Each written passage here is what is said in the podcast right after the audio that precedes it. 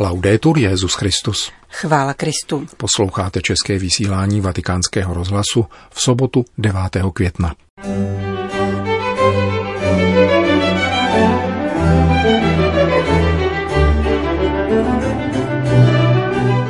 Církev, která se nepotýká s těžkostmi, něco postrádá, konstatoval papež František v homílii při raním v kapli domu svaté Marty. Před 75 lety skončila druhá světová válka. V archivní nahrávce vám připomeneme promluvu papeže Pia 12. z 9. května roku 1945. Vatikánská muzea se připravují na otevření. To jsou hlavní témata našeho dnešního pořadu, kterým provázejí Milan Glázer a Johana Bromková.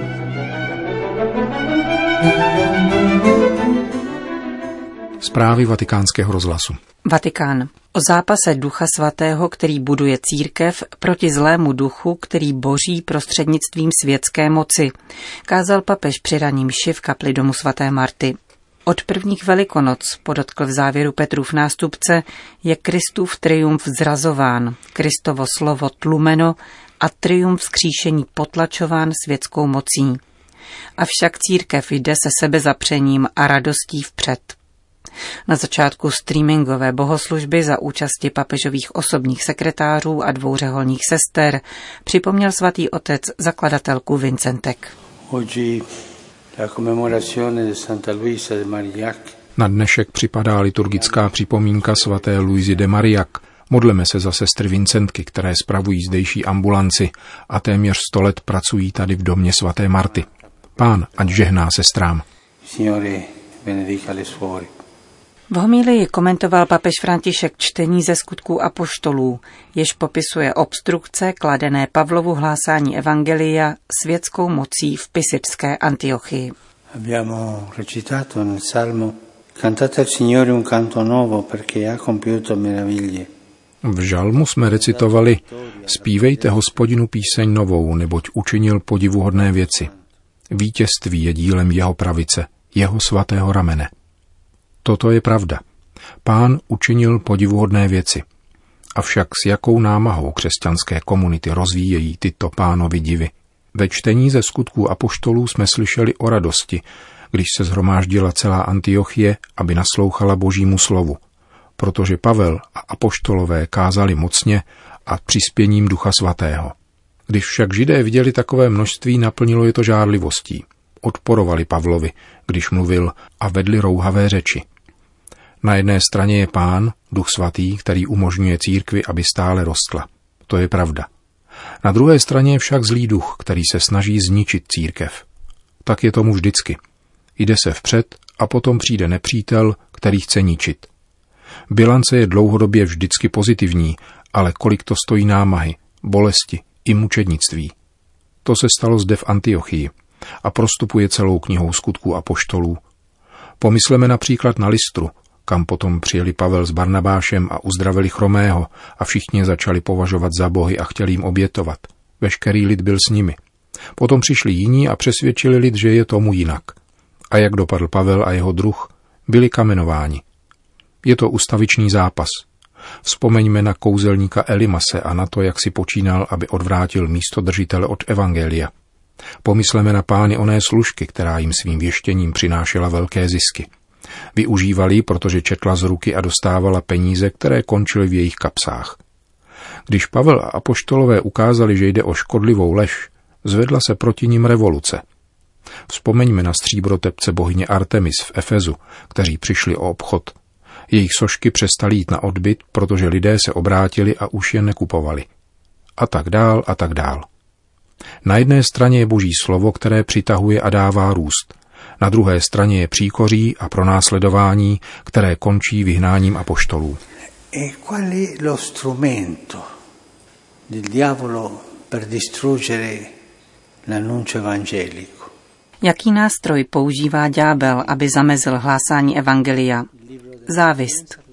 Kniha moudrosti říká jasně, ďáblovou závistí přišla smrt na svět. Tedy je závist a zášť. Vždycky zahořklost. Tito lidé viděli, že se zvěstuje radost a rozhorčili se, užírali se zlostí. A tento vztek je poháněl, pustošivý vztek ďáblův. Vstekle ukřižuj Ježíšova umučení. Vždycky pustoší. Pozorujeme-li tento zápas, týká se i nás onen krásný výrok o církvi, která jde vpřed mezi pronásledováními ze strany světa a útěchami od Boha. Církev, která se nepotýká s těžkostmi, něco postrádá a ďábel je docela v klidu. A pokud je ďábel klidný, nevyvíjejí se věci dobře. Vždycky existují těžkosti, pokušení, zápasy, zášť, která pustoší. Duch svatý vytváří harmonii církve, zlý duch boří. A to až do dneška. Tento zápas trvá. Nástrojem zášti a závisti jsou pozemské mocnosti. Tady je nám řečeno, že židé poštvali zbožné ženy z vyšších vrstev. Šli a řekli těmto ženám o apoštolech, tihle jsou revolucionáři, vyžeňte je. Zbožné ženy a přední muži je tedy vyhnali. Obrátili se na světskou moc a světská moc může být dobrá, může být tvořena dobrými lidmi, avšak jako taková je vždycky nebezpečná. Moc tohoto světa proti boží moci hýbe vším. A za mocí tohoto světa jsou vždycky peníze. K tomu dochází v prvotní církvi. Působení ducha buduje a harmonizuje církev. Zlý duch boří apelováním na světskou moc, aby byla církev zastavena a zničena. Což není nic jiného než rozvinutí toho, co se stalo ráno o velikonocích, kdy vojáci uviděli triumf, ale šli za velekněžími, kteří odkoupili pravdu. Kněží. A pravda byla umlčena. Od prvních velikonoc je Kristův triumf zrazován a Kristovo slovo tlumeno. Triumf vzkříšení je potlačován světskou mocí, velekněžími a penězmi. Mějme se na pozoru. Dejme si pozor, abychom při hlásání Evangelia nikdy nevkládali důvěru do světských mocností a peněz. Důvěrou křesťanů je Ježíš Kristus a Duch Svatý, kterého poslal a který je kvasem a silou, kterou církev roste. Ano, církev jde vpřed, v pokoji, v sebezapření a s radostí, mezi pronásledováními ze strany světa a útěchami od Boha. In pace, con rassegnazione, gioiosa, fra le consolazioni di Dio e le persecuzioni del mondo. Kázal papež František v kapli domu svaté Marty při mši svaté, která končila jako obvykle adorací nejsvětější svátosti, vystavené k duchovnímu přijímání pro ty věřící, kteří se účastní Eucharistie pouze audiovizuálně. Vatikán. Před 75 lety skončila druhá světová válka. Nacistické Německo podepsalo kapitulaci v noci z 8. na 9. května 1945 v Berlíně. Uzavřela se tak dramatická kapitola dějin, která za sebou nechala přes 50 milionů mrtvých. Papež Pius XII. v rozhlasovém poselství proneseném 9. května volal po nové a lepší Evropě, k níž zavazuje odkaz zemřelých. E ci sembra che essi, i caduti, ammoniscano i superstiti dell'immane flagello E Zdá se nám, že právě oni, padlí, napomínají ty, kdo přežili tuto nezměrnou zhoubu a říkají, kéž z našich kostí a našich hrobů, ze země, do ní jsme byli vsazeni jako zrno pšenice, vzejdou tvůrci a činitelé nové a lepší Evropy, nového a lepšího univerza, založeného na synovské bázni boží, jeho věrnosti a jeho svatých přikázání, na úctě k lidské důstojnosti, na posvátném principu rovnosti práv pro všechny národy a všechny státy, velké i malé, slabé i silné. Per tutti popoli e tutti gli stati, grandi e piccoli, deboli e forti.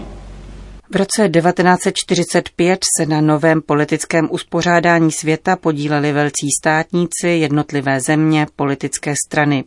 Dnešní svět se hluboce změnil, transformoval se globalizací.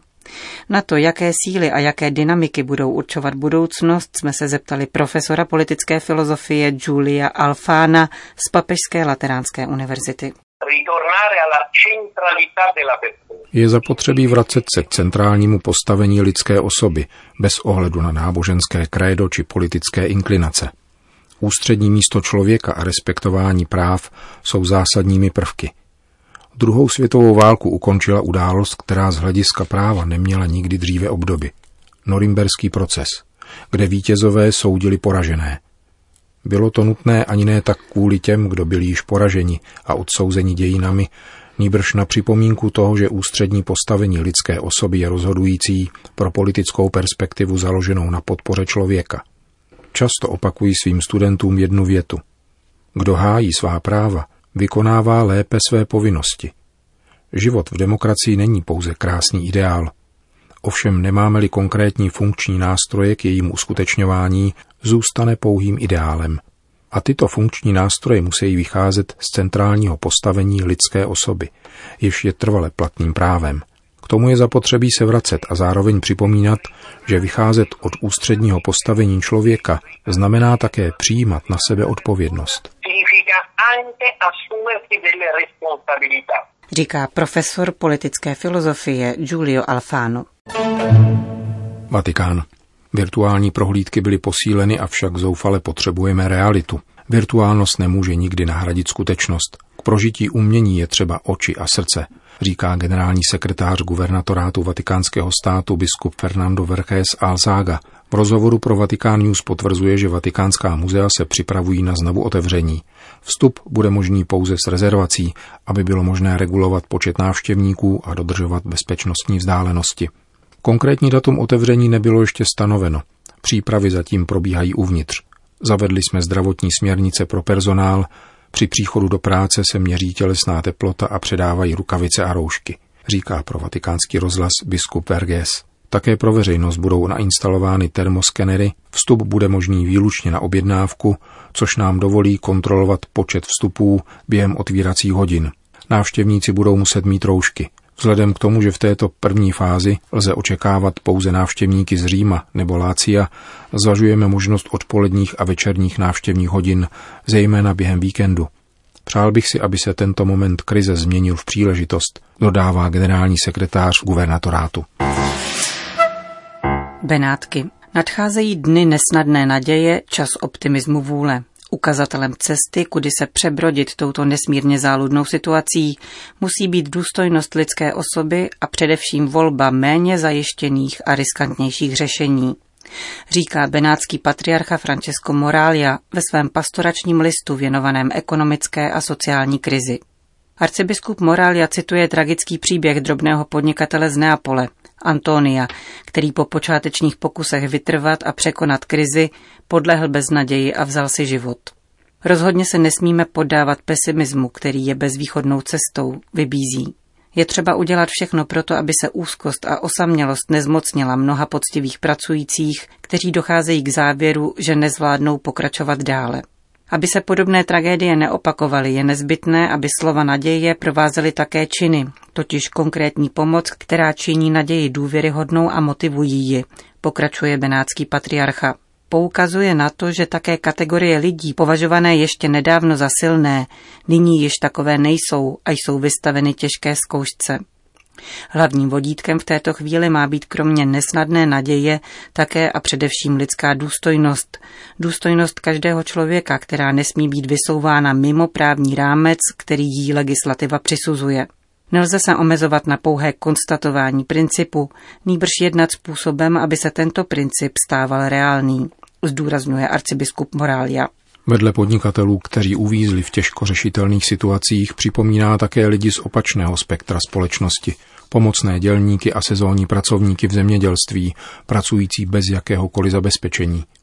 Poukazuje na jejich vystavenost organizovanému zločinu i na cynický pohled většiny společnosti, který v nich spatřuje pouhý ekonomický zdroj. Když se dáme ke stolu, ptejme se, zda je na našem talíře jídlo získané dobrou cestou – tedy zda není výsledkem procesů, v nich se na důstojnost a péči o člověka zapomnělo. V závěru svého listu se benátský patriarcha obrací na politiky a vybízí je, aby problémům pouze nepřihlíželi, ale snažili se podchytit je včas a nabídli řešení dříve, než eskalují protesty a vyvinou se další situace, v nichž Bůh nedopusť, by se mohlo opakovat Antoniovo drama, píše benátský arcibiskup Morália. Končíme české vysílání vatikánského rozhlasu. Chvála Kristu. Laudetur Jezus Christus.